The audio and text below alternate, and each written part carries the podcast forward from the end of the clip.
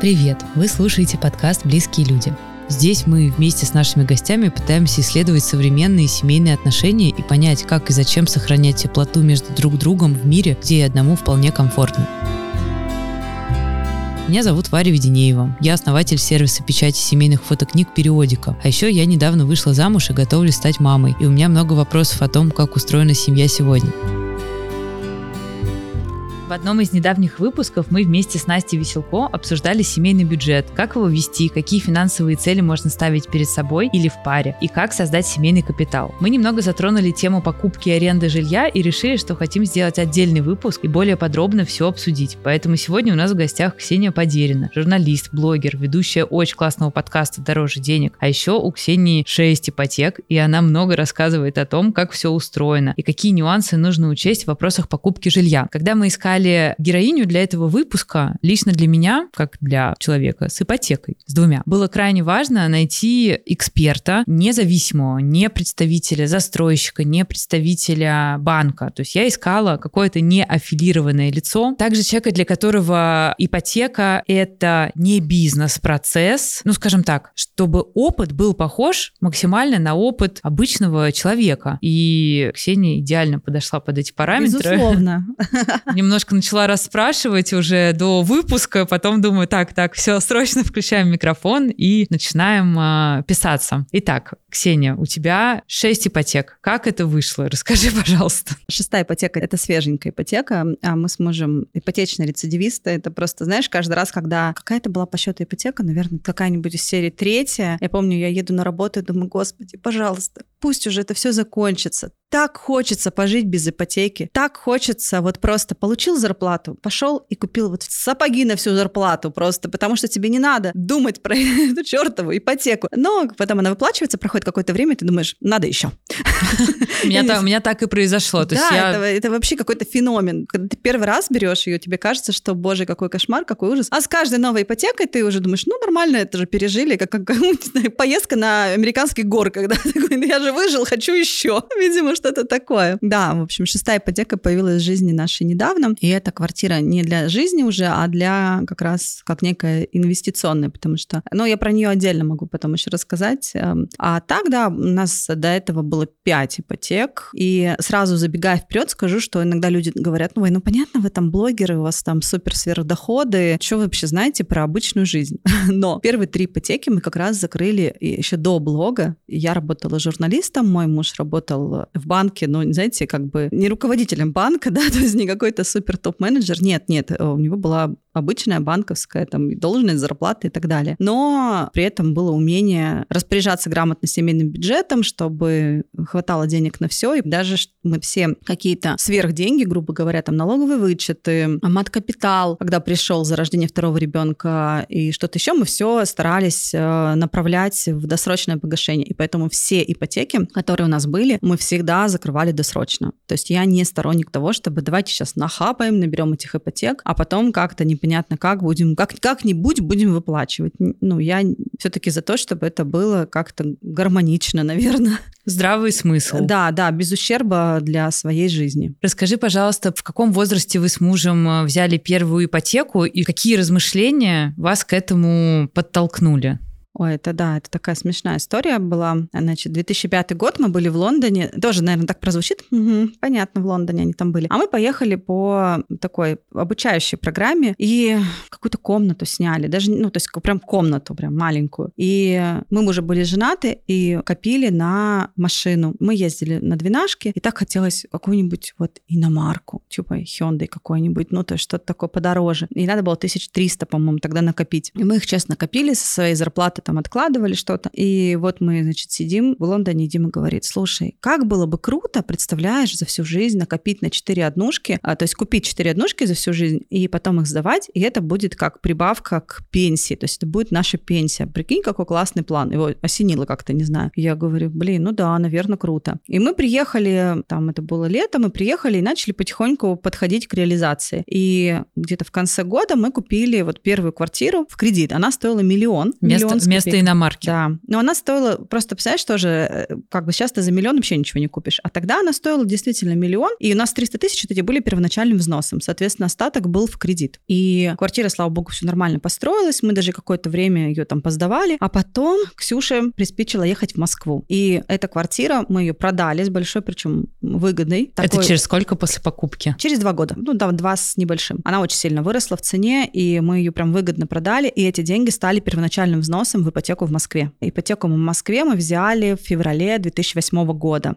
И это было такое время, знаешь, во-первых, ты в Москве без году неделя просто живешь, и а, через полгода шарахнул знаменитый кризис 2008 года, когда ты просто сидишь, и ты не понимаешь вообще, будет ли у тебя завтра работа, и а, у тебя при этом платеж по ипотеке, и очень было страшно. И был тогда еще такой неприятный момент а, в кредитном договоре. Если ты перестаешь платить, то тебе там начисляют какие-то дикие, начинают считать пени, и эти пени могут сожрать твой первоначальный взнос. То есть ты можешь оказаться вообще, то есть как бы и на улице, и еще даже без тех денег, которые ты вложил. И мы тогда просто, мне кажется, косьми легли, чтобы как можно быстрее закрыть тот кредит. И слава богу, кстати, с работы. Мы волновались, но мы оба не потеряли ее. То есть и Дима остался на том месте, где был, и я осталась на том месте, где я была. Но мы очень старались, э, просто работали, мне кажется, круглосуточно тогда. И ипотеку эту закрыли. Но спустя время у нас еще родился ребенок, и, соответственно, из этой однушки нужно было по-любому как-то ехать дальше, и мы взяли уже двушку. Жили в ней все прекрасно. То есть вы продали вашу однушку выплаченную. Да, да, переехали в двушку, затем уже через время мы поняли, что нужно квартиру побольше, но там была уже совершенно другая схема. Короче, четвертая ипотека это была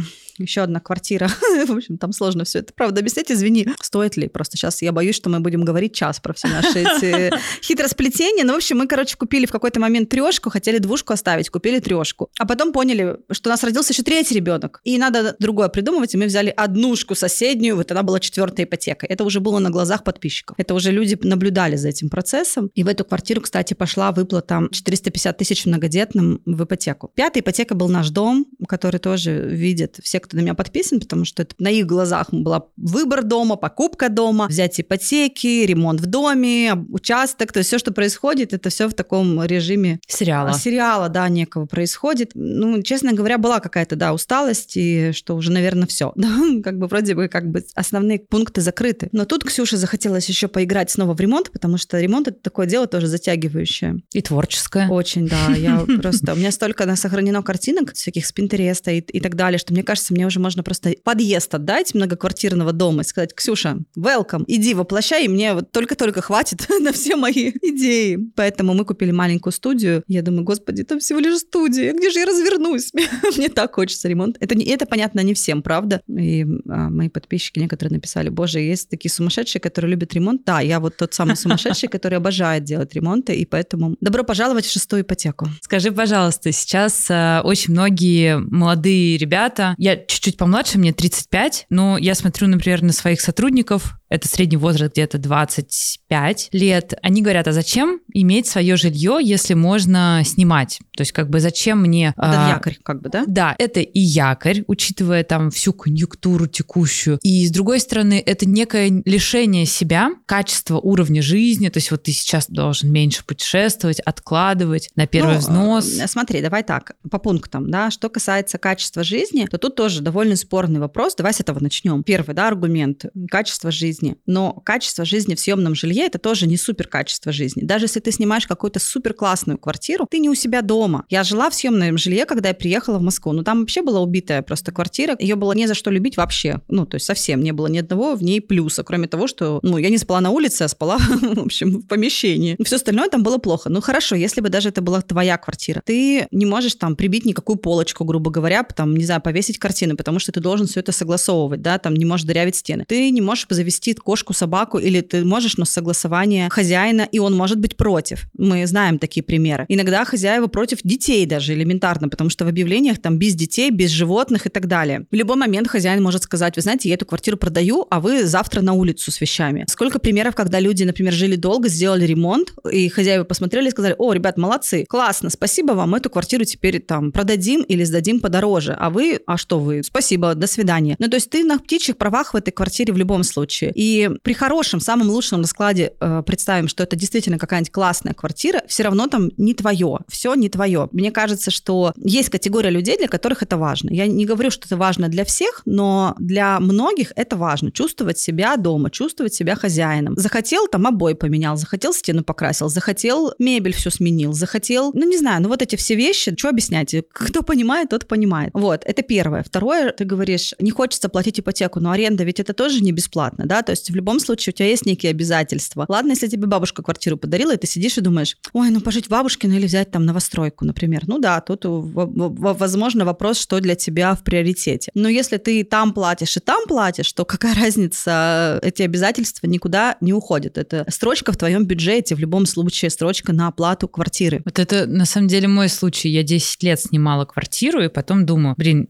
я еще 10, и как бы она была бы моей уже. Да, да, да, да, вот. То есть ты платишь, грубо говоря, в никуда, и ты платишь бесконечно. Это как платежи по кредитке. То есть ты платишь, платишь, платишь, можешь платить там, не знаю, 20 лет, а твой долг от этого меньше не становится, потому что ты платишь только проценты. Но не все это чувствуют. Вот это благодаря тому, что твой э, муж работал в банке и объяснил тебе, ну, скажем так, какое-то устройство денег, либо как вы дошли до вот этого ощущения, ну, как сказать, очень для многих многих кредитные карты — это иллюзия свободы. Ну, это только иллюзия, да, это иллюзия свободы. Честно, я не понимаю, там, когда-то жилье стоило дешево, хорошо. То есть вы надеетесь, что оно снова будет стоить дешево? Ну, то есть к чему эти все разговоры? Пока что, как мы видим, оно только дорожает, дорожает и дорожает. Но при этом, ты знаешь, это вот тоже такая история, мне кажется, про отложенное... А есть даже термин... Синдром отложенной жизни. Да, синдром отложенной жизни. Когда, типа, ну вот сейчас, конечно, не время, но вот потом, наверное, будет время. Или, а вот тогда было время, да, тоже. Это не отложенная жизнь, да какая-то, я не знаю, что мысли о прошлом. Смысл, ты живешь прямо сейчас, вот здесь и сейчас. И как будто, знаешь, вот это у тебя сейчас жизнь на черновик, а потом вот как будто у тебя будет еще один чистовик, и ты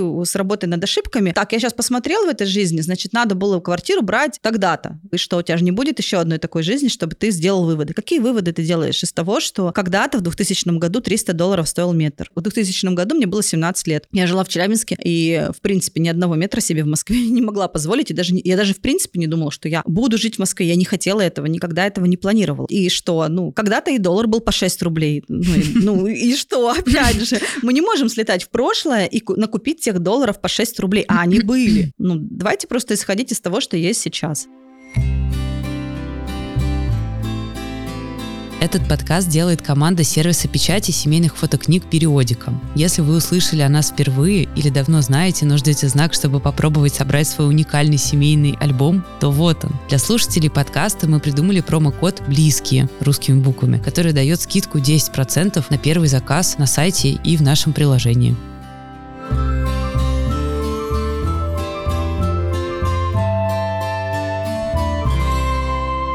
Как раз синдром отложенной жизни в сознании многих молодых людей, которым там сейчас 20 с небольшим, они его интерпретируют... С ипотекой, да? Нет, те, у кого еще нет ипотеки, они интерпретируют это следующим образом, что так я хочу жить сейчас, я сейчас хочу там съездить, отдохнуть, на ретрит, хочу себе купить одежды хорошие, там, поучиться где-то, даже на онлайн-курсах, ну, снимать жилье, может быть, поближе к работе, может быть, поближе к центру, может быть, с приятным капитальным ремонтом. А зачем мне себе сейчас отказывать вот в этой нормальной жизни, копить, ну, например, там с какой-то... На первоначальный взнос, например, да, да копить? Да. Какие здесь есть э, аргументы, аргументы да, да ну, с которыми сейчас, ты уже точно смотри, поработала? я сейчас выступлю как бабуся такая, просто 40-летняя тетка, потому что когда тебе 20, конечно, 40-летние кажутся тетками, безусловно. Я сама это помню прекрасно, и как я воспринимала и свою собственную маму, и мам своих одноклассниц, то есть это какие-то тети, а, которые говорят скучные, неинтересные вещи вещи. Короче, я выступлю с этой женщиной, а я, знаешь, что хочу сказать? У меня вот есть знакомая, моя коллега бывшая, мы с ней знакомы 15 лет с лишним, а она живет в Москве вообще лет 20. А она как раз вот такая девчонка, которая живет белорусской, у нее такие молодые всегда друзья, она себя окружает людьми, которые моложе ее, и поэтому такая тусовка, у них нет детей у многих, да, еще и там путешествий много, бары, тусовки, ну, то есть такая жизнь как будто бы 20-летних. И она всегда как раз рассуждала, я не могу себе позволить позволить э, квартиру на Белорусской, потому что, ну, это вообще безумных денег. Или там на Маяковской она жила, где-то там на Алексеевской она жила, ну, то есть хорошие районы, да, мы сейчас перечисляем. Я не могу себе позволить там, А квартира там в условных Химках мне не нужна, она мне нафиг вообще не упала, зачем я буду ради нее что-то делать? А я не буду там жить. Ты знаешь, прошло время, конечно, еще, конечно, сложились обстоятельства. Я так понимаю, к ней пришло какое-то небольшое наследство, ну, то есть не в, не в рамках покупки квартиры, да, но у нее появились деньги на первоначальный взнос. Она купила а, все-таки однушку в Химках, а сейчас ее сдает. И она причем воспользовалась теми советами, которые я ей дала. Она была на моем большом вебинаре по ипотеке, она узнала, как досрочно гасить кредит, там, как, что как делать, там, налоговый вычет, туда-сюда, какие есть ставки выгодные, льготные госпрограммы, там, туда-сюда. В общем, она все это применила. Сейчас она очень активно сокращает срок. Ее там условные, там, не знаю, 20 лет, на которые она брала, уже наверняка там превратились, там, не знаю, в 10, а может быть еще меньше. И она произносит ту фразу, которую произносят все. Почему я раньше этого не сделала? Понимаешь, вот, вот ты проход, проходит время, и ты говоришь, почему я раньше этого не сделала? Это, в принципе, применимо, как мы сейчас. Почему мы раньше не купили а, жилье, когда оно было по 300 долларов за метр? То есть мы сейчас из этой точки говорим вот это. Я думаю, что люди, которые сейчас думают, что не время, спустя 20 лет они скажут, почему я тогда этого не сделал. Но это, конечно, тоже так, философия в какой-то степени. Но что я, знаешь, могу успокоительного с какого-то сказать тем, кому сейчас там 25, например, да? И, может быть, мысли про полочку или там, не знаю, картину, они сейчас не вдохновляют, и кажется, что это, ну, такое. Я могу сказать, что квартира в ипотеке — это, знаешь, не какая-то гиря на твоей шее, не какой-то просто безумный груз. Она не ограничивает твою свободу, кроме как в том, что ты должен вносить платежи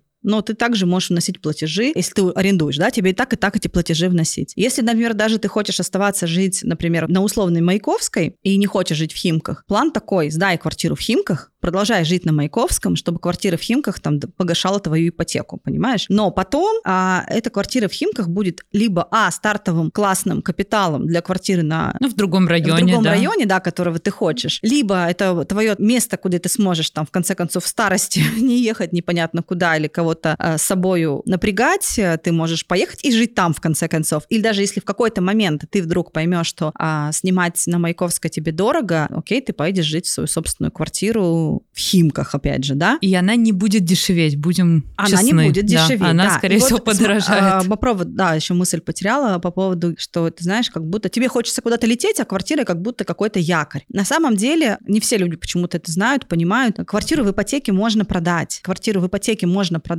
Я покупала квартиру как раз... которая э, была в ипотеке, да, у кого-то. Ребята продавали ее в прошлом году, когда, ну, уезжали из России, они приняли такое решение, и Мы говорили о том, что квартиру в ипотеке, ну, в случае чего, ну, да вот взял ты передумал, ну, сменились планы, ну, ты вот сегодня ты хочешь жить в Москве, а потом ты решил уехать жить, не знаю, в Берлин, куда-нибудь еще, в Аргентину, а, на Бали навсегда, ну, например, да, и ее можно сдать, ну, во-первых, ее ее можно, можно сдать, продать. Либо ее можно продать, да. То есть это не то, что ты как это, сделку с дьяволом подписал кровью, и теперь до скончания веков должен эту ипотеку платить. Нет, конечно, ты можешь отменить это все, и все. Ксения, а как подготовиться к ипотеке морально и материально? Ну вот, например, кто-то нас слушает, там уже зерна есть, но вот все вот не хватает каких-то, не знаю, жизнеутверждающих советов о том, что это не кабала. Ну, смотри, давай морально, да, морально. Я считаю так, нужно окружить себя людьми, это правда, это очень важно сейчас, которые либо платят ипотеку и как-то так, знаешь, успешно платят, либо уже выплатили. Ну, в общем, люди типа меня.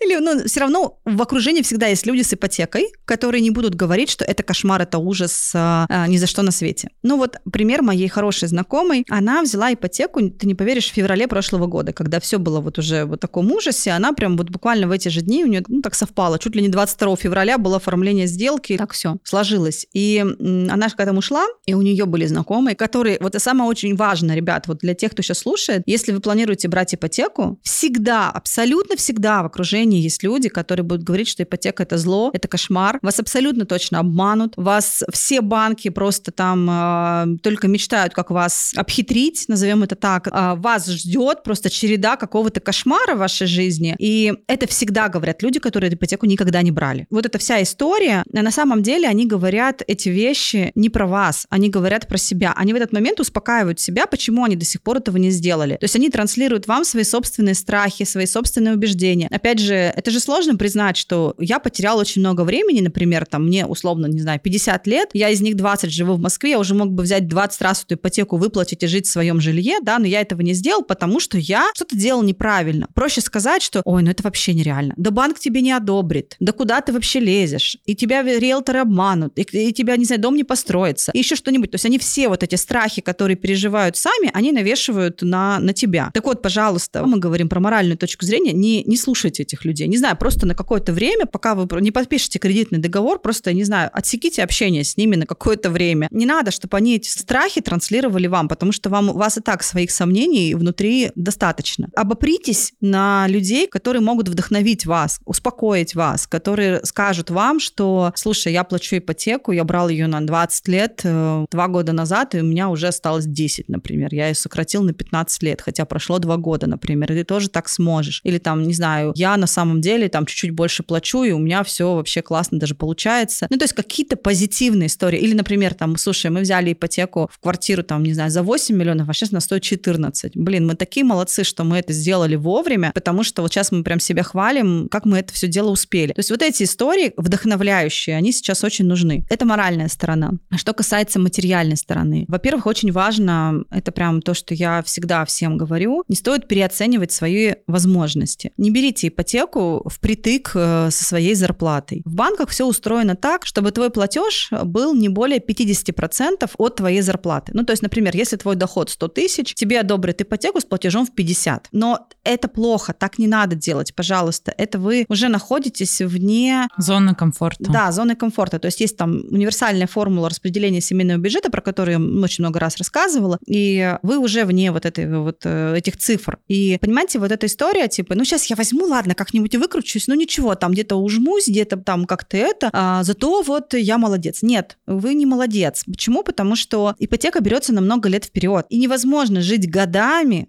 в состоянии я ужмусь. Я сейчас, э, я не буду ничего лишнего покупать, я не буду себе ничего позволять. Не получится так. Ну, мы все живые люди, и это всегда выливается в итоге в лишние кредиты, кредитные карты, понимаешь? То есть ты стоишь, э, не знаю, у витрины магазина, видишь красивое платье и думаешь, я столько работаю, я столько вкалываю, но почему я не могу себе это несчастное платье позволить, да? А ты его реально не можешь позволить объективно. То есть тебе в этой ситуации нужно либо срочно думать о том, как увеличить свой доход, чтобы эти 50 тысяч, грубо говоря, платежа, они были не половиной твоей зарплаты, а хотя бы третью. Угу. А, а лучше, да, рекомендованная, комфортная четверть. Четверть, да. Ну, то есть 25-30% это ок, 50 это много. То есть уже на этом этапе взвешивайте свои силы, возможности. Это первое. Второе, обязательно имейте подушку безопасности. Вот просто тоже очень распространенная ошибка, когда люди копят, копят, копят на первоначальный взнос, а потом такие, так, мы накопили, давайте сейчас эти все деньги бахнем в ипотеку. Плохая идея. Хоть что-то оставьте себе, желательно желательно хотя бы 2-3 платежа по кредиту. То есть если, опять же, платеж 50, ну хотя бы 100-150 тысяч у вас минимум должно быть в заначке, если у вас нет подушки безопасности. Потому что любой форс-мажор, все, что вам делать? Э, договариваться с банком про какие-то кредитные каникулы, но это тоже такой себе путь. Вы очень уязвимы, оказываетесь. Поэтому всегда имейте деньги, оставьте какой-то кусочек, лучше поменьше закиньте в первоначальный взнос, но оставьте что-то для подстраховки. Тогда вам будет и морально гораздо легче, и, ну, это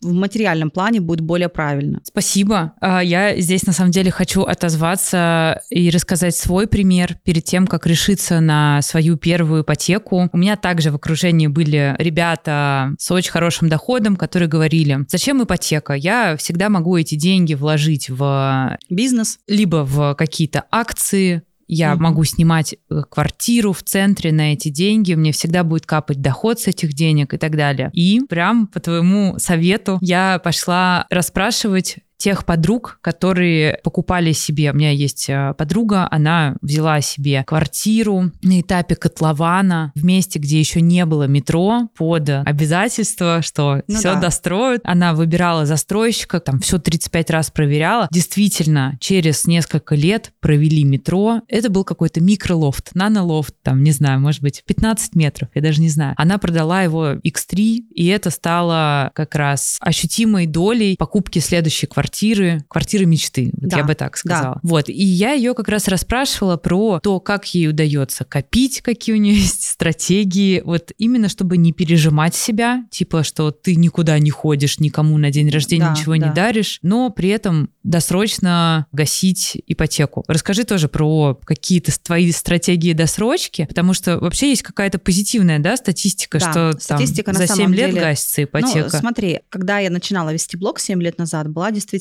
цифра 7 лет, средний срок жизни ипотеки, я постоянно это транслировала. А год назад, в прошлом году, я вела программу на канале ОТР «Финансовая грамотность». И мы отвели целый сезон, и в каждом выпуске у нас тоже было что-то связано, ну, разные финансовые темы, в том числе один выпуск был посвящен ипотеке, и там был у нас глава какого-то типа ипотечного отдела, ну, скажем так, самого крупного банка в России. Мы понимаем сейчас, о ком речь идет. Я не буду произносить слух, и я его, и он тогда озвучил, что средняя по их подсчетам, а они как бы кит на этом рынке, то есть там львиная доля всех ипотек, это они. Средний срок жизни ипотеки был в районе чуть ли не трех лет. Ну, что-то такое, три с половиной года, по-моему. Ну, хорошо, сейчас мы можем сделать поправку на текущие обстоятельства, да, все-таки то, что вот у нас сейчас с экономикой, да, вот такие турбулентности, назовем это так. Ну, пусть будет там, не знаю, 4-5 лет. Но люди-то берут на 25, на 30 лет. Понятно, что это некая средняя, средняя температура по больнице. Кто-то закроет за год, кто-то закроет за 10, кто-то закроет за 7. Но вот средняя температура, да, у нас получится там 4-5 лет. Я думаю, сейчас примерно такие цифры. И это, да, я считаю, что это очень позитивно. И это нужно нести в массы. Потому что, знаешь, тоже вот есть, ну, ряд, скажем так, телеграм-каналов, например, вот я, да, на кого-то подписана, а кто топит против ипотеки. И вот они, значит, там где-то летом, наверное, стали как-то транслировать тему, что срок ипотеки значительно вырос. Э, Люди раньше брали там на 15-20,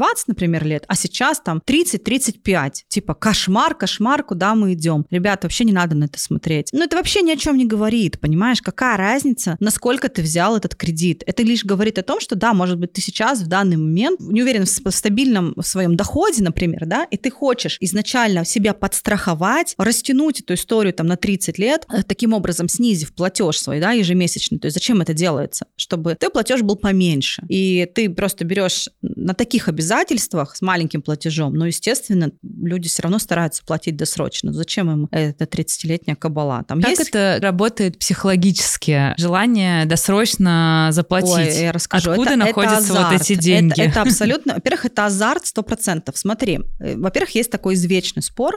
Господи, курица или яйцо? Вот просто тоже из, из такой же категории. Что выгоднее закрывать? То есть, когда ты вносишь деньги в досрочное погашение, что выгоднее сокращать? Срок кредита или платеж? Но этот спор очень легко решается с точки зрения математики. То есть, если мы посмотрим, возьмем калькулятор с досрочным погашением, посчитаем, то однозначно выгоднее сокращать срок. То есть там прямо на гораздо лучше получается результат, понимаешь? Там сразу вот прям супер какой-то результат будет. Ну, по стоимости квартиры. То есть она... Нет, по сумме переплаты э, банку. В общем, если ты сокращаешь с каждым платежом срок, то ты меньше заплатишь банку процентов. Мгм. И ты, когда это видишь, опять же, вот это ощущение, да, кабалы, оно у тебя прям на глазах сокращается. То есть ты не 20 лет платишь, там, а 17, 16, 15, и у тебя реально в этот момент включается азарт. То есть как это работает? Например, у тебя там кредит, знаю, 5 миллионов, например. Не знаю, пришла, например, там, не знаю, премия 50 тысяч, да, ты раз ее закинул в э, досрочку. в досрочку, и, например, у тебя минус 3 месяца платежей, и ты такой, офигеть. Ну, то есть, понимаешь, а если я 60 тысяч закину, а если я в следующем месяце тоже постараюсь, а если я еще что-то сейчас сделаю? И вот потом реально у людей включается азарт, и им хочется все быстрее, быстрее это закрывать, смотреть, как этот счетчик э, в их сторону мотается, понимаешь? Уже эти 20 лет, они все меньше, меньше, меньше. И даже вот моя няня,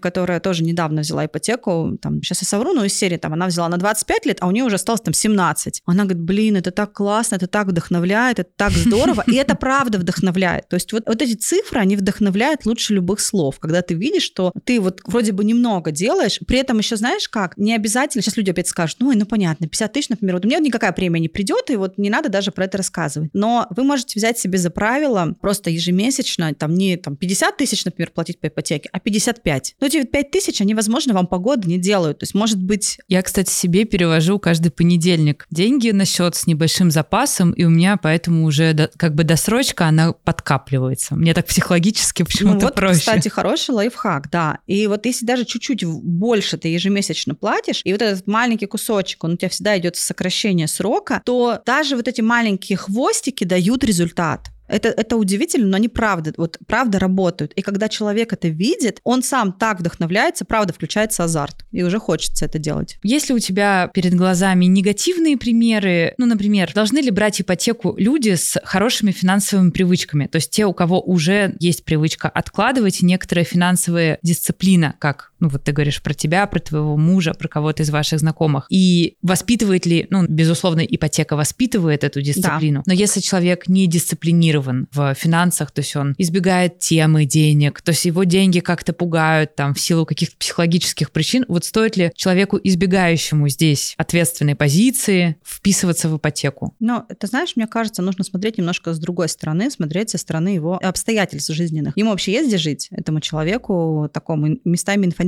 Давай назовем вещи своими именами. А вот эта история про избегание денег, это история про детей. Есть очень хорошая фраза «деньги у взрослых». Э, если ты ведешь себя, вот знаешь, вот как вот бывает категория женщин, которые, ой, ну я вообще не хочу про деньги думать, вот мой муж, вот он пусть он думает, а я нет, я вот, я девочка, я хочу платье выбирать. И да, такая стратегия имеет место быть. Но любой психолог вам скажет, что в таких отношениях у вас а, модель папа и дочь. Вы ребенок в этих отношениях. А, когда вы избегаете денег, вы избегаете взрослости. Вы хотите оставаться быть ребенком. И там вопрос, да, надо ли взрослеть? Ну, тут, конечно, вам решать, но, к сожалению, как показывает жизнь, вот эта детская история, она, да, она может быть какое-то время даже и рабочая, но любая ситуация, не знаю, внештатная,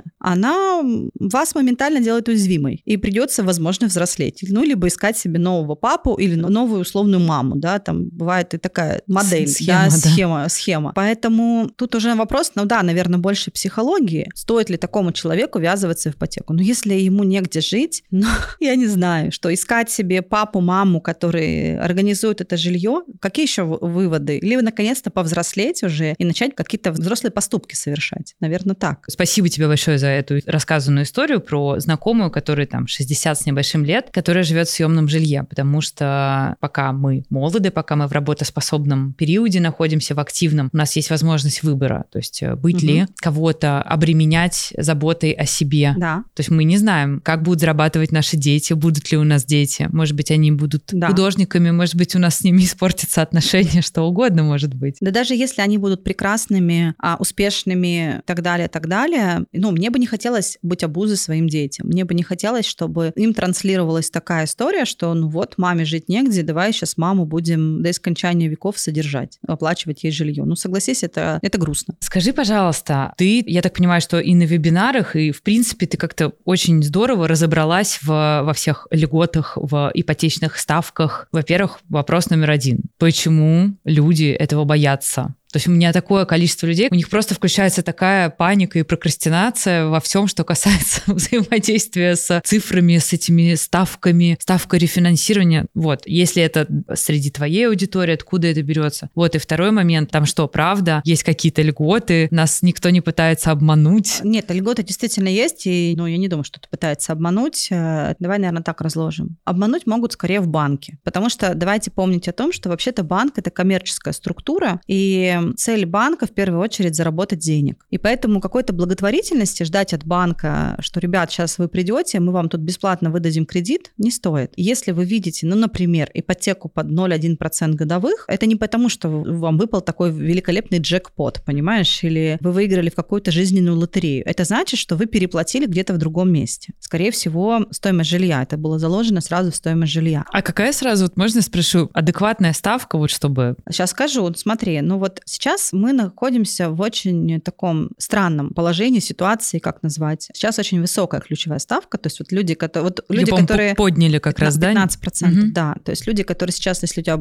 скоро выйдет подкаст, да, они это все ощутят. Через время, я думаю, что а все-таки подкаст, это, как говорит моя команда, вечно зеленый контент. В общем, эм, конкретно здесь он немножко будет уже не очень зеленым, потому что ключевая ставка меняется, и банковские тоже. Как это связано с ипотекой? На это завязана ставка на вторичку. То есть если ты покупаешь жилье жилье у кого-то, да, у другого физлица, то есть какую-то квартиру, даже это может быть новостройка, но, например, там уже выданы ключи, человек их получил и продает, но это уже все равно считается вторичка. Ну, в общем, если ты покупаешь у какого-то физического лица у человека, да, вторичку, то там ставка будет ого-го сейчас. Там, не знаю, это всегда практически выше ключевой. То есть там сейчас это будет в районе 16-17, может быть, даже выше. Это безумная ставка, правда. Это очень высокая ставка. Означает ли это, что ипотеку на вторичку вообще не надо брать? Ну, не совсем, потому что со временем ставки будут все равно снижаться, и вы сможете рефинансироваться. Рефинансироваться это значит, вы можете уйти, например, в другой банк и на более низкую ставку. Мы эту историю уже все проходили. Для тех, кто вот как бы сейчас сейчас новичок, ему кажется, что я что-то говорю, что-то такое невероятное. На иностранном. На иностранном. На самом деле мы все это проходили уже. Когда я завела блог, это был 2016 год, и тогда еще были последствия как бы кризиса 2014 года, когда тоже ставки были высокими, и люди тогда набрали ипотеки там, ну тогда 16-17 не было, ну там 13-14 только в путь. И как раз мы переживали тот момент, когда ставки стали снижаться. И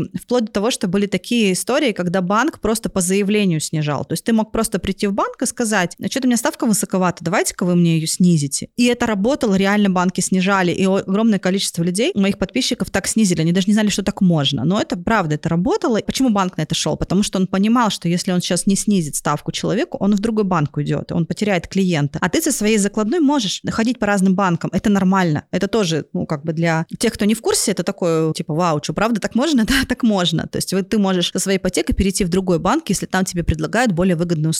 То есть со временем, когда ключевая ставка пойдет вниз, она пойдет вниз. Там просто это вопрос времени, да. А ты сможешь снизить свой платеж по ипотеке по-любому. Но прямо сейчас он будет какой-то гигантский. То есть, например, прямо сейчас, когда вот мы в самом начале эфира с тобой говорили, что ты можешь э, там сдавать квартиру, она будет погашать ипотеку. Вот со вторичкой так не получится сейчас, потому что вот буквально я вчера считала, при стоимости однушки в 10 миллионов, например, у тебя в кредит 8, и при нынешней ставке платеж будет 115 тысяч. Ну, ты не сдашь однушку за 115 тысяч. Давайте честно посмотрим правде в глаза. Ну, ты сдашь за 50, например, да, условно. А 65 ты должен с кармана достать, а это тяжело. То есть прямо сейчас, вот мы именно сейчас находимся в таком моменте, когда у нас есть некий перекос, понимаешь? Но при этом ставки на первичку на новостройке совершенно другие, потому что там действуют льготные госпрограммы. Их очень-очень много. Ну, то есть то, что у всех на слуху, это там ипотека для IT, ипотека семейная. Семейная — это вообще, если у вас есть дети, то, ну, например, вот у тебя, ты скоро уже по-любому под эту ипотеку подойдешь, потому что у тебя будет там скоро родиться, я так понимаю, второй малыш, да? Нет, первый, первый да. Я а, поздно ну все, ты начала. подходишь. Ты, подход... ты в любом случае, у тебя малыш, который рожден после 18 года, поэтому, ну, то есть 23 это после а 18 это не, А это не только на первую, это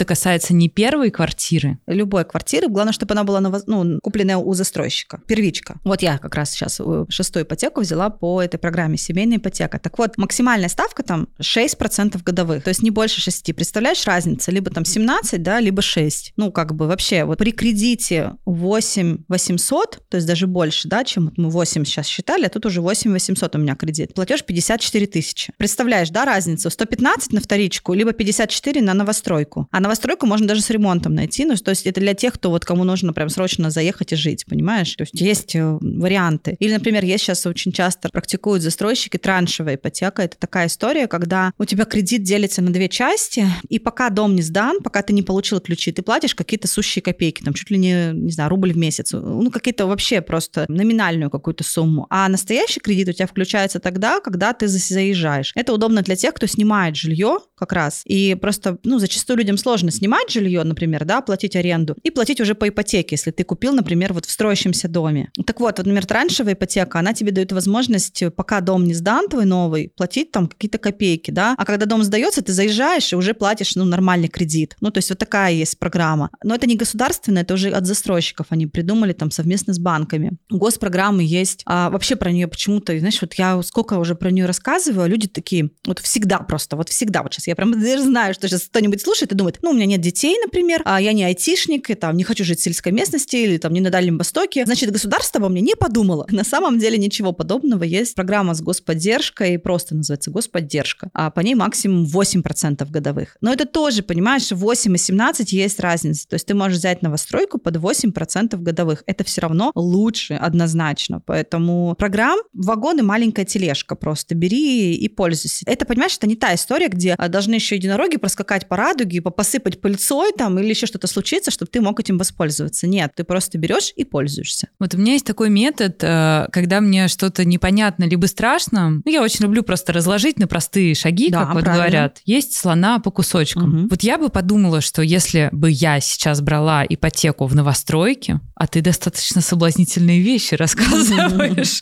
и я думаю, хм, сейчас мой муж послушает это и будет недоволен. Я бы поставила себе цель, например, прочитать 20 статей, ну вот актуальных, свежих, про там льготные программы. То есть я бы села, все там в поисковике нашла бы, прочитала 20 статей, после чего я думаю, теперь я буду чувствовать себя намного более уверенной. Может быть, у тебя есть тоже какие-то, знаешь, такие простые штучки, там, прочитайте 20 статей, не знаю, сделайте 4 расчета в калькуляторе, просто чтобы немножко сориентироваться, что вот вы там при зарплате в, не знаю, 120 тысяч рублей, при комфортном платеже таком-то, что вы могли бы себе позволить. Выберите себе там из новостроек, просто посмотрите на сайте, сходите на два просмотра объекта. Да, это точно, это так работает. Это, по-моему, называется дофаминовый глаз, да? Такая есть э, такая психологический такой прием, когда ты начинаешь просто, не знаю, лежать в сторону своей цели. То есть, когда, например, ты мечтаешь о доме, многие прям советуют психологи и так далее, там, не знаю, коучи, коучи даже больше. Вот начните просто ездить и смотреть. Начните просто ходить э, на какие-то встречи, ну, в смысле, там, с застройщиками, а, смотреть сайты. И потом, как то знаешь, это же история про то, как когда твои мечты превращаются в планы и в цели. И есть очень классный калькулятор, сайт называется calcus.ru. Все пишут через C. Calcus через C. В конце Мы укажем S. его, да, в описании. А, да, вот в нем есть, во-первых, калькуляторы всякие ипотечный, кредитный. Там же есть шикарный калькулятор, мой любимый просто. Калькулятор с досрочным погашением. Вот просто тоже советую поиграться там с этими цифрами. Ну, например, ты вводишь свои данные, например, у тебя, условно, там остаток долга 7 миллионов 786 тысяч 358 рублей, например. Твой остаток срока, например, там 19 лет и 8 месяцев. И твоя ставка. И дальше он тебе рассчитывает, прям он, ты считаешь, он тебе показывает, какой у тебя сейчас платеж. У тебя, скорее всего, все сойдется до цифры, как ты платишь в банке. Ну, просто можешь для проверки это сделать, чтобы понимать, что ты правильно все данные ввел. А дальше там есть строчка «Добавить досрочный платеж». Может быть разовый, может быть регулярный. И вот, например, ты посчитал регулярный. Раз в месяц ты закидываешь там, не знаю, 5 тысяч рублей с сокращением срока. И смотришь, считаешь, и дальше случается магия просто. Он тебе пишет, благодаря этому вы сэкономите там 100-500 миллионов, там столько-то денег, там и столько-то лет, например, ипотеки. А если 6 тысяч? А если там 10? А если вот так? А если вот так? И вот просто посчитать и вдохновиться. Что касается еще вот для тех, кто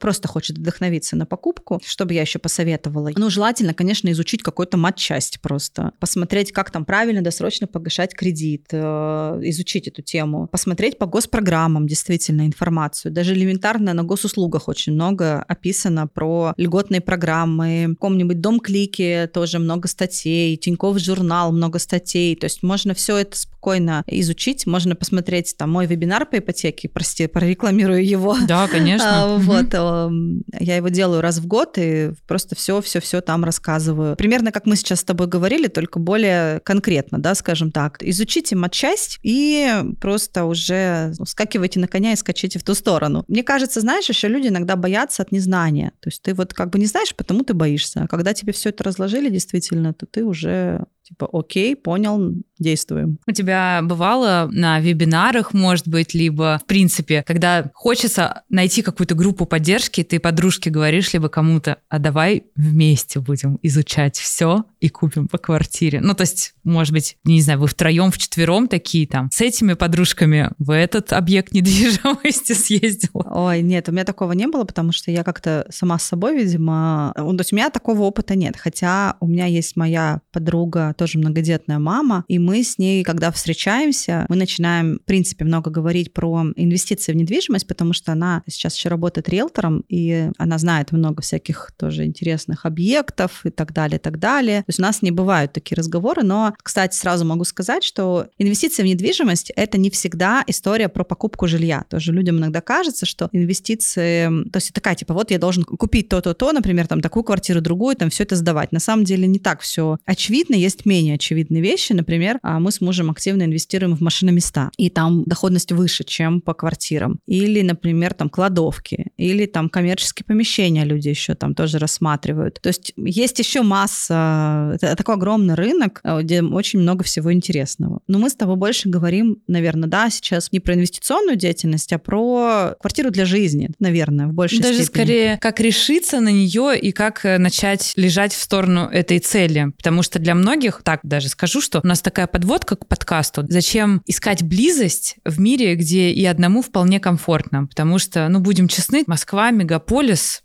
ну, сейчас ну, настолько развита инфраструктура, что тебе никто не нужен, все сервисы есть, все ну, можно да. брать на прокат, в кредит, и поэтому непонятно, зачем тебе вообще хоть что-либо приобретать. То есть ты как бы получил какой-то доход и сразу... Тут его потратил, да? Да, всякие эти сервисы, рассрочки и так далее, у тебя уже все распределилось. И вот ты снова там либо в нуле, либо в минусе, ты даже не понимаешь. Как это получилось? Ну, ты знаешь, это какая-то, мне кажется, жизнь в стиле фастфуд просто. То есть ты быстро получил, быстро потратил, и как будто бы без прицела на будущее. У меня тоже есть знакомая, ну, мы с ней сколько-то лет знакомы. Господи, как долго она ходила вокруг ипотеки. Ты не представляешь. Она просто вот максимально сомневающаяся в себе, во всем человек. Она тоже, мне кажется, дважды даже посмотрела мой вебинар по ипотеке, то есть два года подряд. Она консультировалась, она присматривалась. Потом, наконец-то, она созрела до того, чтобы поехать начать по застройщикам, по объектам. Ну, ты знаешь, она в итоге это сделала. Я так за нее была рада. Это как будто просто вот уже был, не знаю, состояние гора родила мышь просто. Наконец-то это случилось вообще. Но я правда за нее рада, потому что это стоит только просто сделать уже и все, и как бы жить какой-то новый этап своей жизни. Слушай, не могу не порасспрашивать тебя немножко про кейсы в семье, брачные договоры. Молодая семья берет ипотеку, пара не расписанная берет ипотеку. Что важно проговорить на данном этапе, какие бумаги подписать, чтобы это не привело к каким-то трагичным последствиям. Ну, смотри, что касается семьи именно, когда уже отношения оформлены, то согласно нашему там семейному кодексу, все, что приобретается в браке, автоматически является совместной собственностью. То есть неважно, например, ипотека на жене, квартира оформлена на жену, не надо, пожалуйста, никаких иллюзий здесь э, строить, это все ваша совместная собственность. И в случае каких-то потом спорных ситуаций ваш муж, бывший муж спокойно половину себе забирает. И неважно там, кто по этой ипотеке платил, платил. Ну, то есть, да, по идее, можно подать в суд и доказывать, что на самом деле первоначальным взносом был подарок от мамы, и вообще по этой ипотеке платила только жена. Ну, то есть, в теории ну, как бы, наверное, да, можно свои права отстоять, но априори 50 на 50. Вот. Поэтому, с одной стороны, это может кого-то обезопасить, ну, условно, жену, сидящую в декрете, даже если муж все оформит на себя, то есть она все равно половину имеет. Главное, чтобы он на маму это не оформил, потому что вот тогда начинается самое интересное. И таких, к сожалению, историй я знаю вагон и маленькую тележку, когда жена действительно в декрете не работает, муж начинает что-то там типа рассказывать, что ой, у меня там, не знаю, в бизнесе проблемы, так будет безопаснее оформить на мою маму, и оформляет на маму, а потом э, во время развода выясняется, что а у этой жены вообще ничего нет, потому что квартира на маме, соответственно, она не делится, она не является имуществом, приобретенным в браке между этим мужчиной и этой женщиной. Если речь про пару, которая не оформила отношения, ну, то есть как это сейчас как называется гражданский, гражданский брак. брак, хотя это, как мы знаем, неправильная формулировка, но в обиходе это называется так, да, то если вы вдвоем оформляете недвижимость, вы можете оформить напополам ипотеку, можете, и вы будете пополам собственниками, то есть есть и собственность оформляете на двоих, ипотеку на двоих, один заемщик, другой созаемщик. Так можно. Если это оформлено на кого-то одного, то второй просто, прости, идет лесом в случае чего. То есть у него нет никаких прав, и, конечно, нужно об этом помнить. Еще тут такой момент, например, бывает, что, словно квартира жены была взята в ипотеку, потом она вышла замуж, и, то есть если вот вся эта была история оформления до замужества, это ее собственность, понимаешь? Неважно, что потом она продолжала платить в браке. Но если, например, она вносит, условно, мат-капитал капитал в эту квартиру, у тебя, кстати, мат-капитал скоро придет, да, уже такой приличный. Если она вносит мат-капитал в эту ипотеку, она обязана выделить доли всем, в том числе мужу, понимаешь? То есть, например, она квартиру купила до брака, с учетом мат-капитала она должна выделить долю мужу. То есть тут уже вопрос, у него право собственности получается в этой квартире. Есть ли какие-то консультанты? Ну, я говорю там про каких-то ребят, вот как мы с Никой такие. Мы ничего не знаем, мы, мы не специалисты в этом. Как разобраться в этом вопросе? То есть нужно обращаться к нотариусу, либо либо где-то на госуслугах могут проконсультировать, просто чтобы ничего не упустить из виду, чтобы быть в курсе, как это все произойдет. Ты имеешь в виду оформление ипотеки или, или вот эти вот э, отношения между мужем и женой? Это именно нюансы с оформлением права собственности. Вот ты говоришь там, условно, после рождения ребенка появляется долевое участие да, всех. Да, ну ты как бы, если ты носишь мат-капитал, то тогда уже да. Слушай, ну я не уверена, что на госуслугах проконсультируют на эту тему. Хотя, а кто может в этом, быть, кто в этом разбирается и как в этом разобраться? Как в этом начать разбираться? Можно почитать мой телеграм-канал. я просто писала о том, как правильно выделять доли без участия юриста, потому что если ты идешь к нотариусу, то ты там тысяч двадцать, например, платишь, а ты можешь это сделать без нотариуса за две, просто оплатив госпошлину. Но это для таких сильных духом, знаешь, кому хочется в этом разобраться и сэкономить. А если, например, не хочется экономить, ну просто хочется прийти как-то так в лайт режиме сделать, тогда да, идешь к нотариусу. И, но тут тоже, знаешь, что еще такой момент, надо все-таки немножко разобраться самому в плане того, чтобы, например, тебя чуть-чуть вот не обманули. Например, когда ты выделяешь доли, ты по закону имеешь право любые доли выделить. То есть не, не обязательно делить на троих теперь вас, да, там на, на 30, там 3, 33, 33. Не обязательно. Ты можешь выделить ребенку 1% квартиры, например. То есть тут вот эти вот соотношения ты сама решаешь, а не все тебе об этом подскажут. Могут сказать как-то неправильно, например, и тебе это потом может ну, в некий минус пойти. А как ты ресерчишь эту информацию? Ты знаешь, мне кажется, это просто Story of my life. Я просто каждый день сижу, но так как это моя деятельность, я постоянно вот в это погружена. И когда работала журналистом, ну, то есть это тоже такая часть уже твоей журналистской работы, когда ты просто приходишь утром, да, на работу, включаешь компьютер, смотришь все, что произошло, пока ты спал. Ну, вот примерно так же я утром сейчас стою, наливаю себе кофе после завтрака, включаю и смотрю там всякие новости, касающиеся финансов, тоже каналы какие-то официальные, там, где не просто чьи-то мнения высказаны, а где там обсуждаются новые законы или какие-то инициативы инициативы, даже какие-то изменения. То есть я все это постоянно через себя пропускаю и всем этим интересуюсь, поэтому это вот просто какая-то постоянная моя рутина. Сейчас часть новостей, она идет по хвосту роста ставки ключевой. Ну и это тоже, да, то есть э, выросла ключевая ставка, соответственно, мы смотрим, как реагируют банки на это. Ну то есть, понимаешь, постоянно что-то происходит. Вообще, а, пару лет вообще было смешно. Ровно перед моим вебинаром выступал президент буквально за два дня и анонсировал какие-то очень важные изменения, либо какую-то новую госпрограмму объявлял, либо там изменения в другой, либо что-то еще, то есть какие-то послабления, либо что-то... Я просто уже смеялась, говорила, ну, блин, Владимир Владимирович, вы прям как будто прогрев мне просто устраиваете, как будто прям по заказу это происходит. Ну, то есть они реально постоянно что-то придумывают, э, подкручивают, э, и, короче, много все меняется. Слушай, у меня такой вопрос немножко отвлеченный, э, но к тебе как к эксперту глубоко погруженному в эту тему. Как ты думаешь, вот с бытовой житейской точки зрения, как ты видишь Москву через 10 лет? Может быть, ты видела какие-то планы застройки и так далее. То есть вот даже вопрос не в планах застройки, а вот в твоем видении. И в стоимости недвижимости, будет ли она расти? Ага, да, это любимый вопрос. Знаешь, есть очень классный такой ходит мем, типа, как узнать, как э, будет меняться курс валюты?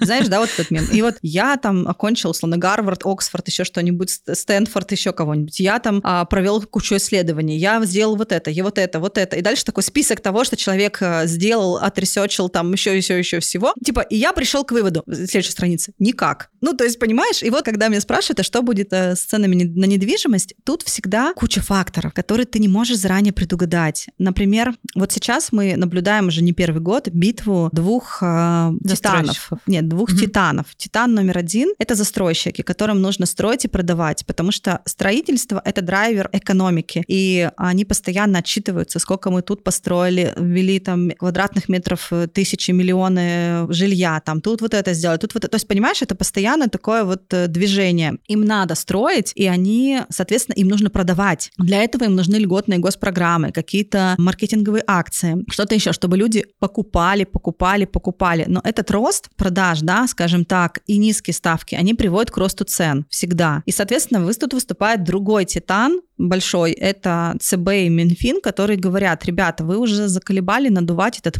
ипотечный пузырь. Мы боимся, что он лопнет. Давайте, значит, тут прикроем вам, тут прикроем, тут госпрограмму какую-нибудь отменим, или там раньше был первоначальный взнос по ипотеке где-то 10%, где-то 15%, а давайте теперь везде будет не меньше 20%. Ну, то есть они подкручивают гайки или, например, запрещают, там, ставят запрет, ну, они не могут прям совсем э, запретить, ну, то есть какие-то барьеры, да, чтобы а, застройщики с банками не мутили вот эту вот ставку 0,1%, понимаешь? То есть они как бы подкручивают со своей стороны, с финансовой, типа, пожалуйста, давайте с ней снизим продажи. Давайте, чтобы люди не разогревали рынок, понимаешь? А застройщики со своей стороны такие, нам надо строить и продавать. Ну, то есть это вот такое вечное противостояние. Кто победит, я не знаю. То есть у них один что-нибудь сделает, другой что-нибудь сделает. Вот так вот у них это происходит. То есть дать просто полностью волю застройщикам, они там все просто застроят, и мы что получим? Как бы где-то высокие цены, где-то, может быть, а, знаешь, как мы смотрим какие-то репортажи из-за границы, когда стоят чуть ли не города отстроенные, там никто не живет, например. Ну, то есть вообще какой-то бред уже, прости. Что касается Москвы,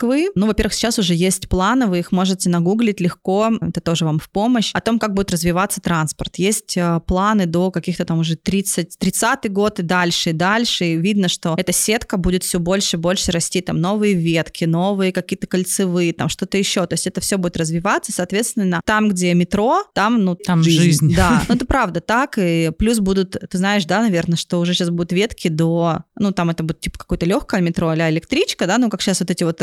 Э... Я сейчас на дачу почти на метро еду. А, да, да, вот эти вот диаметры, то есть сейчас их будут продлевать до Тулы, понимаешь, до Твери, ну что-то такое, то есть там уже 200 километров от Москвы, соответственно, все, что рядом будет, это все тоже будет подтягиваться к Москве и будет уже пользоваться там спросом и так далее. Вот, ну в любом случае вот развитие транспортной сети, оно всегда как бы идет в плюс. Но понимаешь, еще тоже Москва такой, мне кажется, город в этом плане уникальный. Она как будто всегда живет. Здесь всегда приезжают новые люди, всегда она как-то растет, пополняется, поэтому спрос сохраняется и на жилье, и на, на все. Людей становится больше, и поэтому мне кажется, что мы еще долго будем наблюдать этот процесс роста города. Да, очень интересно. Скажи, пожалуйста, немножко вопрос э, со звездочкой, но, может быть, ты с этим тоже сталкивалась. Кому не надо брать ипотеку? То есть какой, я не знаю, тип людей? Знак тип зодиака. Людей? Знак зодиака, да, да, да. Такой рилс мне прям себе представляю, да, там пять знаков зодиака, кому не стоит брать ипотеку. Нельзя, запрещено.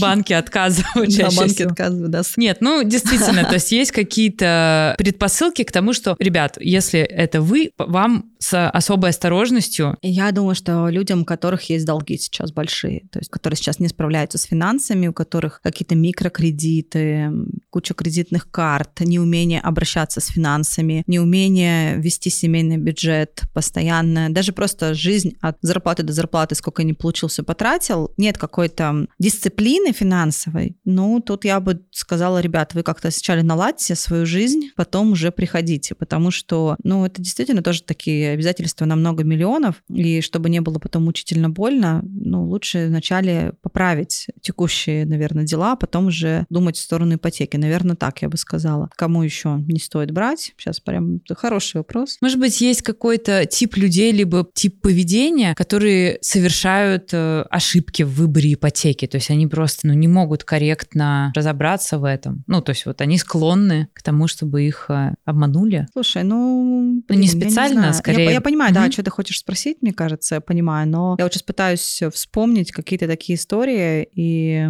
я не знаю. Это что-то такое, мне кажется, скорее уникальное какое-то, знаешь, чтобы человек пришел и там, не знаю, купил какой-то неликвид, и потом еще под какой-то большой процент подписался или что-то еще, но это вот так должен как-то все сойтись в одно, что ты прям даже как-то постараться, наверное, надо. Не знаю, мне кажется, это такой Может быть, там натянутое. в спешке какие-то есть решения, что либо кто-то, не знаю, например, люди хотят уехать, у них прям в планах уже чуть ли не билет, переезд, релокация. Ну, тогда не надо вообще ипотеку брать. Ну, тогда действительно, ну, то есть что, смысл какой? Просто здесь денег застолбить, что у вас есть какие-то деньги, вы хотите их закинуть первоначально первоначальный взнос, квартиру сдать и уехать. Но тоже, мне кажется, те люди, с которыми я общалась, кто уезжал, я не видела, чтобы у них были такие стремления, потому что, как правило, чаще всего уезжают те, кто считает, что здесь уже ловить нечего, и тут все идет уже под откос, и поэтому смысл здесь что-то оставлять, во что-то инвестировать. Эм, то есть они забирают деньги? Ну, как правило, да. Я то, что наблюдаю, и ты сама говоришь, что ты купила, например, квартиру у людей в ипотеку, да, то есть они уже готовы были избавиться от ипотеки, ну, потому что они уезжали. Ну, вот, то есть даже уже с оформленной ипотекой ипотека, люди стараются выдернуть все деньги, все собрать, все, что можно собрать, и уже с этим ехать, потому что для них это тоже проблемный какой-то актив, потому что по ипотеке надо платить, ее нужно обслуживать, ты там где-то деньги эти закопал, и, а типа вроде как возвращаться не собираешься, и зачем тебе вообще эта квартира? Ну, то есть вот такая обычная логика рассуждений. Ты, конечно, меня прям озадачила. Кому не стоит брать ипотеку? Не стоит брать, когда ты, наверное, просто к ней не подготовился, не почитал, не изучил, не узнал, не посчитал, не взвесил свои силы, не посмотрел вообще, ну, а сколько ты можешь платить. Ну, вот, наверное, такие вещи. То есть ты как будто бы, ну, такой, знаешь, ну, пойду сейчас возьму что такого-то. Как бы, в принципе, ничего такого. Но есть какой-то риск разочарований, риск того, что что-то может пойти не так, а ты как будто бы не предусмотрел, да, каких-то моментов. Наверное, так. Я, кстати, здесь хочу для наших слушателей сказать, иногда я хожу к нотариусу по деловым делишкам, и я читаю документы, и я каждый раз в нотариальных документах нахожу опечатки. Всегда. То есть это просто такой момент, это ну, сделки, которые касаются там, долевого участия в компании, в том числе там завещание. Любой визит у нотариуса там дает черновик, и я каждый раз нахожу опечатку. Это просто к тому, что прикольно читать э, Читайте документы договор. точно, да. И договор с банком, людям кажется, что это, господи, 56 страниц мелким шрифтом, вы что, издеваетесь? Нет, то, ребят, почитайте хотя бы даже основные ключевые пункты. Какая у вас ставка, какие обязательства по страховке, какие обязательства... Ну вот из последней пример мне пишет девушка буквально вчера, а, взяла в каком-то банке, по-моему, в Убрир, если не ошибаюсь, ипотеку, и уже когда все оформили, выяснилось, что, например, в этом банке нельзя сокращать как раз срок, а только платеж. А это менее выгодно, понимаешь? А она об этом не знала. Как бы понятно, что, наверное, это не было бы решающим для нее, скажем так, фактором, да, там брать ипотеку или не брать, но это все равно важный нюанс. И, может быть, выбирая между двумя банками, она бы, может быть, выбрала другой условно, да, если бы у нее такой выбор был, потому что это правда важно. Поэтому читайте, читайте договор в любом случае, потому что, ну, я, например, тоже в своей жизни, к сожалению, у меня был неприятный инцидент, не связанный ни с банком, с другой организацией, когда я даже читала, понимаешь, я читала, я видела косяк в договоре, я понимала, что что-то не то. И мне менеджер меня просто сказал, да вы что, это просто так написано. Э, не обращайте внимания, мы всегда все делаем иначе. Все было ровно так, как написано в договоре. Это было очень жесткое и разочарование, очень большой урок мне по жизни, что ничему на слово верить нельзя. Что бы вам ни говорили, что бы вам ни рассказывали, в первую очередь читайте, что у вас подписано, потому что в суде, например, или где-то еще вы потом вот эти слова какого-то менеджера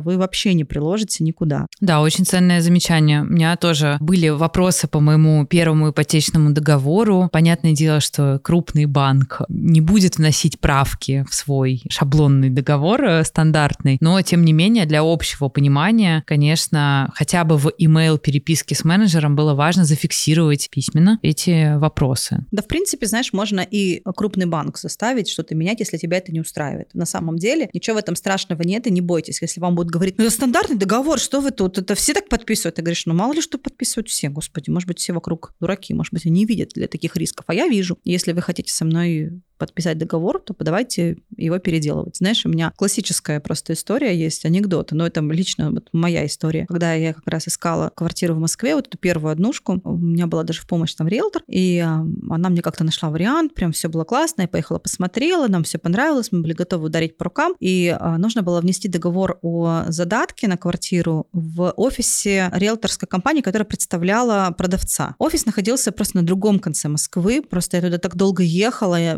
зима знаешь, вот это все, куда-то шла. Ну, в общем, короче, я пришла, дошла, мы вместе с моим риэлтором пришли, а она села как раз читать этот договор, который просто там миллион страниц мелким шрифтом. А она сидит, не ленится, читает. И она дочитывает до фразы, сейчас не падает, что, значит, если в момент оформления сделки выяснится, что она не может быть совершена по вине продавца, то ответственность за это несу я. Как тебе такое? Она говорит, нормально, ребята, у вас это как? Это как вообще? То есть у вас что-то будет не то с документами, а отвечать за это будет Ксения? Вы что? Это стандартный договор, ну что вы? Ну, ну я же вам там распечатала, принесла, ну мы все так подписывают. Она говорит, да мне вообще без разницы, что у вас там подписывают. Алло, пожалуйста, давайте-ка сейчас возьмем и сделаем. В общем, нормально. Они все переделали, так что... Кстати, это очень важное, наверное, тоже качество, да, настаивать и проверять, если там вы работаете со специалистами, с риэлторами, то выбирать тех людей, которые не стесняются быть неудобными. У меня также на первой сделке э, в документах, ну, дом старый, и там адрес менялся несколько раз. Сначала был такой-то дом, потом у него появилось строение, потом строение убрали, и в каких-то документах собственности мелькает один адрес, а в каких-то другой. И просили дополнительные Конечно. бумаги от собственника, чтобы он там шел куда-то запрашивал. Конечно, закатывал глаза, потому что нужно было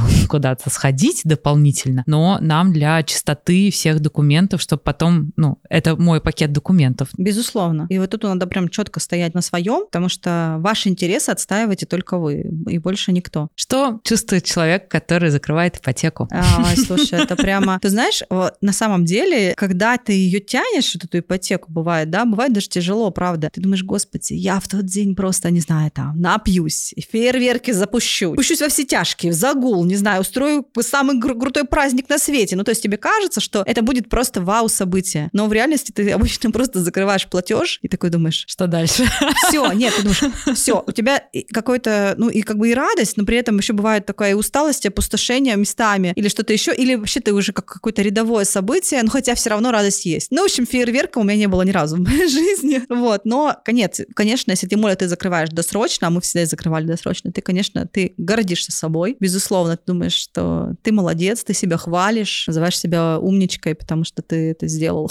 А как ты думаешь, это какой-то бесконечный процесс? То есть вот, ну, например, у тебя есть уже привычка в вашей семье, есть уже вот эта дисциплинарная привычка копить, откладывать, угу, да. покупать, приумножать, скажем так. Закройте шестую ипотеку. Э, ну, возможно, это, будет седьмая, да. Это уже не, не обсуждаемый вопрос, то есть вы просто такие типа, окей, ну а чего нам эти деньги? Проматывать, проедать, что ли, да? То есть их ну, нужно да. куда-то пристраивать, деньги должны работать. Это, кстати, тоже была такая, да, смешная история, когда мы выплатили какой-то из, из ипотек, а потом по привычке продолжили откладывать какие-то суммы. И в какой-то момент мы накопили миллион, и сидим такие думаем, а что с ним делать? Ну, то есть а куда его девать? Ты сидишь прямо и пытаешься как-то его пристроить, что ли, этот миллион. И вот э, мысленно приходишь, да, возможно, какой-то новой ипотеки, например, или еще какому-то, потому что в рамках бизнеса этот миллион, как бы, ну, мы понимаем, на голову чаще всего не надеть, то есть что тебе, что там бизнес не откроешь, там какой-то масштабный, да, на эти деньги. И в итоге, да, ты приходишь к какому-то либо инвестиционной истории, там, пить какую-нибудь кладовку, машинное место, либо что-то еще, либо, ну, понятно, ценные бумаги это тоже всегда, но там немножко по-другому получается. Ты там просто понемножку пополняешь свой счет, у тебя нет такого, что там хоп, такой у тебя миллион, ты не знаешь, куда им распорядиться. Ты знаешь, еще есть такая история, в какой-то момент поймала на мысли, когда я без ипотеки жила, я вдруг поняла, это правда так странно прозвучит, это, видимо, тоже психолог бы как-нибудь смешно разложил. Я вдруг поняла, что мне как будто бы неинтересно деньги зарабатывать. Ну, то есть у меня нет какой-то глобальной цели. Когда она есть, ты стараешься, ты там как-то вот просто там напрягаешься, местами, возможно, даже через чур, но ты привык жить в таком вот э, режиме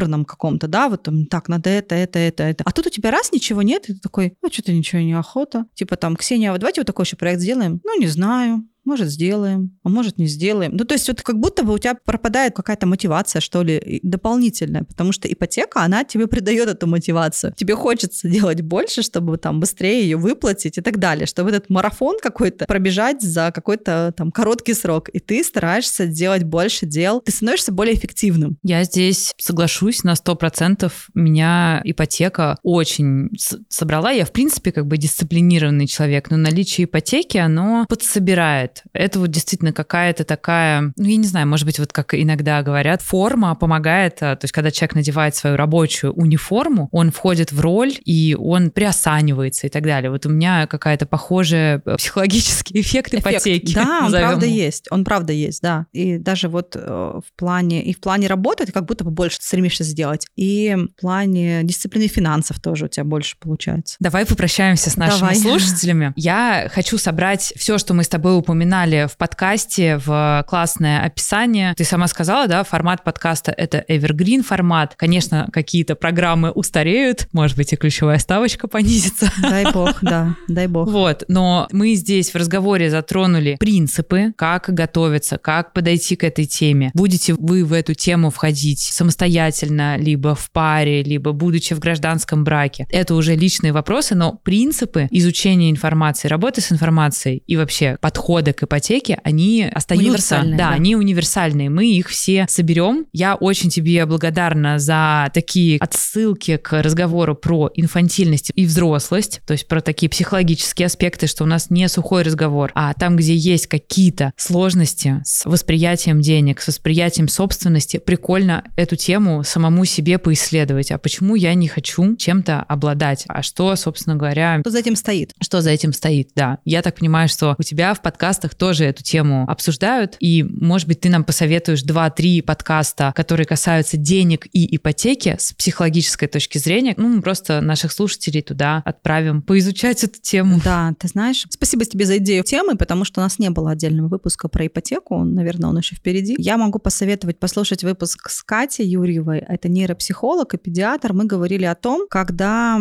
взрослые родители, взрослые дети, вот их финансовые отношения. Мы как раз говорили про вот эту вот взрослость, что когда кто-то остается инфантильным, дети остаются инфантильными, и насколько это там правильно, неправильно, вообще, когда взрослые помогают им с финансами. Но это не совсем про то, но близко. Послушайте выпуск э, с психологом Анеттой Орловой. Она говорила о том, как сделать так, чтобы деньги не были почвой для раздора в семье. Офигенный выпуск, я его слышала вчера. Правда, это очень хороший выпуск. Кстати, возможно, среди наших слушателей есть такие люди, когда, например, условно, девушка хочет ипотеку, а муж говорит, а я хочу на Бали, на серфе кататься, и мне твоя ипотека вообще не упала. И как договариваться, в том числе и по этим вопросам, по вопросам накоплений и так далее. То есть это важно. Это важно, чтобы не было такого «я сказал», «нет, я сказал», «мое мнение важнее, а твое мнение не важно», чтобы у них были какие-то договоренности. И еще я очень советую послушать выпуск с Олей Килиной. Она тоже занимается нейро всякими штуками. Она коуч э, про мозг, про работу мозга. И мы говорили про денежные установки. И как раз я вот, например, ее спрашивала, Оль, ну вот как, грубо говоря, уговорить себя копить? Вот если я такая вся из себя девочка, знаешь, как ты говоришь, э, вот сейчас ты говорила, Варя, есть такие люди, когда, ой, ну это не мое, ну, например, там, я смотрю там на какие-то таблицы или там ставки, и меня сразу оторопь, да, берет, у нее это вот это вот сразу такое что-то страшное. И она рассказывала и свой опыт, как она себя на это настроила. И, ну, хорошая новость в том, что любой человек может разобраться в этом и научиться. Это не что-то сверх, понимаешь, это не сверхусилие, это не сверхталант, это не то, что я сейчас говорю, любой человек может играть на пианино, как Денис Мацуев. Нет, мы понимаем, что это не так. Но любой человек может разобраться в базовых вещах, там, как накопить деньги, как там взять ипотеку и так далее. Это доступно абсолютно всем. Просто мне кажется, это часть культуры. То есть он, у, нас, у нас нет культуры разговора об этих вещах. То есть мы можем обсуждать, например, э, чудеса бьюти-индустрии на таком профессиональном э, языке. Подружки встречаются, обсуждают э, кто что в мире бьюти,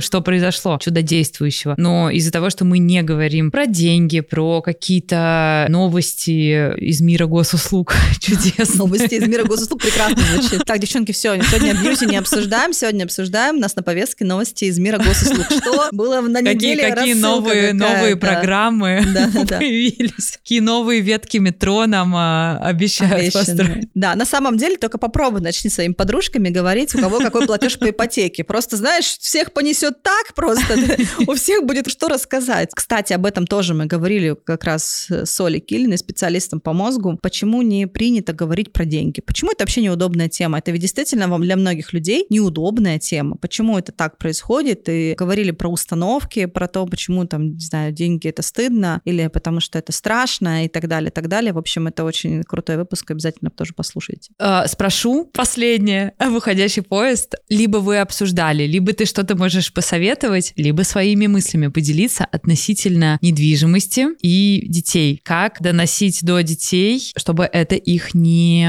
избаловало? Ну, в плане того, что, типа, мамочка достигала, а мы... А мы не будем. Ты знаешь, сейчас будет спойлер. Мы начали записывать второй сезон и а, записали один выпуск, но он просто супер огненный, правда скажу. Это просто один из, мне кажется, лучших выпусков. Мы говорили с Викой Дмитриевой, это известный психолог, и у нее трое детей, и она говорила о том, что каждому из них она купила по квартире. И меня, как маму тоже троих детей, очень давно и очень сильно волнует этот вопрос, потому что мы с моим мужем, мы не можем решить внутри себя, как поступить правильно, потому что нет такого понятия, как правильно, да, у нас ни в одном учебнике не написано, так, вы обязаны, например, купить по квартире, или наоборот, ни в коем случае не покупайте по квартире детям, потому что тогда они вырастут, э, не знаю, либо мажорами, либо неудачниками, либо вы вот сейчас вот их всех избалуете этими квартирами, и это путь э, плохой, да? То есть мы не знаем, как правильно. У наших родителей, у большинства вообще не было возможности нам что-то дать, да? И нет даже какого-то опыта, да, вот жизненного такого длинного через много поколений, который бы показал, как действовать нужно, да, а как не нужно. Это наше поколение сейчас вот э, там остро задумывается об этом. Я очень много раз спрашивала, кстати, у своих подписчиков, как вы считаете? И ты знаешь, очень много людей, очень-очень много людей мне писали, что мы обязательно детям купим по квартире, или мы уже детям купили по квартире. Но мне было интересно точка зрения Вики, как психолога, как семейного психолога, и сейчас вот как раз спойлер выдам, она объяснила, почему она купила каждому по квартире. И когда я ее спросила, я говорю, Вика, а не боишься ли ты их избаловать? А Вика сказала очень интересную вещь, ну, даже две вещи для меня самых ключевых. Во-первых, она сказала, что я это делаю не для них, а для себя. И когда ты смотришь на эту ситуацию именно с этой точки точки зрения, у тебя совершенно меняется ракурс. То есть ты не то, что там детей облагодетельствовала, понимаешь? Ты не то, что сделала что-то такое как бы экстраординарное, а ты в первую очередь это сделала для себя, чтобы она говорит, я не хочу через там 20 лет оказаться в квартире с четырьмя бородатыми мужиками, троих из которых родила я сама. То есть я это делаю для того, чтобы они съехали. Чтобы они съехали, я занялась своей жизнью. Я хочу просто жить с мужем и ходить по дому, простите, в трусах или даже без них. Понимаешь, да? И когда ты смотришь на это вот так, не как какую-то, сейчас скажу, жертву, а материнскую, подвиг материнский, а по-другому, да, то как будто бы у тебя смещается ракурс. Это первое. А второе, она говорила о том, что, э, я говорю, ну ты не боишься избаловать? И она даже как-то рассмеялась, она говорит, Ксюш, мы живем уже сейчас так, что эти квартиры, это не какой-то профит для них, то есть это не что-то такое экстра, это понижение их уровня жизни. Я задумалась, думаю, господи, а ведь точно, понимаешь, вот когда я думаю о квартире для своего ребенка, я смотрю на это с точки зрения Ксюши, которая сейчас там 17 лет, она живет в Челябинске, ей говорят, а сейчас тебе мама квартиру в Челябинске купит. А это вообще было бы исключено, потому что мы жили в Челябинске, моя мама была учителем, понимаешь, и папа тоже, и у нас была бедная семья. Получить квартиру в Москве, это был, даже в Челябинске у меня не было своего, да, жилья. А уж в Москве вообще, ну, то есть это что-то экстра, да, ординарное, невероятное, просто какой-то бинго, не знаю, что там, джекпот вообще, что какие слова там можно подобрать. И я как будто бы на эту ситуацию смотрю с глазами той Ксюши, и мне кажется, что купить условную там студию э, возле метро в Москве, это охренеть, как облагодетельствовать моих детей. Она говорит, а теперь посмотри, как вы живете сейчас. Там в большой квартире, у нас там пятикомнатная квартира, они летают по миру. Вика так вообще там, они летают бизнес-классом, они там э, очень много передвигаются, у них есть свой личный водитель, который возит их в школу и так далее. И переезд в условную однушку, где ты должен сам себе стирать трусы, где ты должен думать про свое пропитание, где не придет домработница, не, тебе ничего не сделает и так далее, так далее. Для них это понижение уровня жизни, понимаешь? Для них это пипец какой стресс. И сказать, что это для них какое-то благо, ну вопрос на самом деле. Ну то есть это, конечно, благо, некий старт, но это не суперприз, понимаешь, э, сектор суперприз на барабане. И я такая думаю, блин, а ведь точно. Ведь совершенно по-другому ты на это начинаешь смотреть. Да, очень интересная точка зрения. Спасибо тебе огромное. Я прощаюсь с нашими слушателями. Я надеюсь, что наш довольно продолжительный разговор с э, Ксенией оставил вас с разными мыслями об ипотеке. Возможно, кто-то из вас и укрепится, решится на что-то и пойдет ресерчить информацию. В любом случае, хорошего вам дня и сбычи мечт. Да, всем квартиру мечты. И чтобы ипотеки быстро всех выплатились. Просто вжих и все. Вы слушали подкаст «Близкие люди» от сервиса печати семейных фотокниг «Периодика». Если вам было полезно, интересно или, может быть, вы узнали для себя что-то важное и ценное, пожалуйста, поставьте сердечки в Яндекс Музыке, напишите комментарии в Apple Podcast, либо нам на почту подкаст собачка. Нам очень важна ваша обратная связь.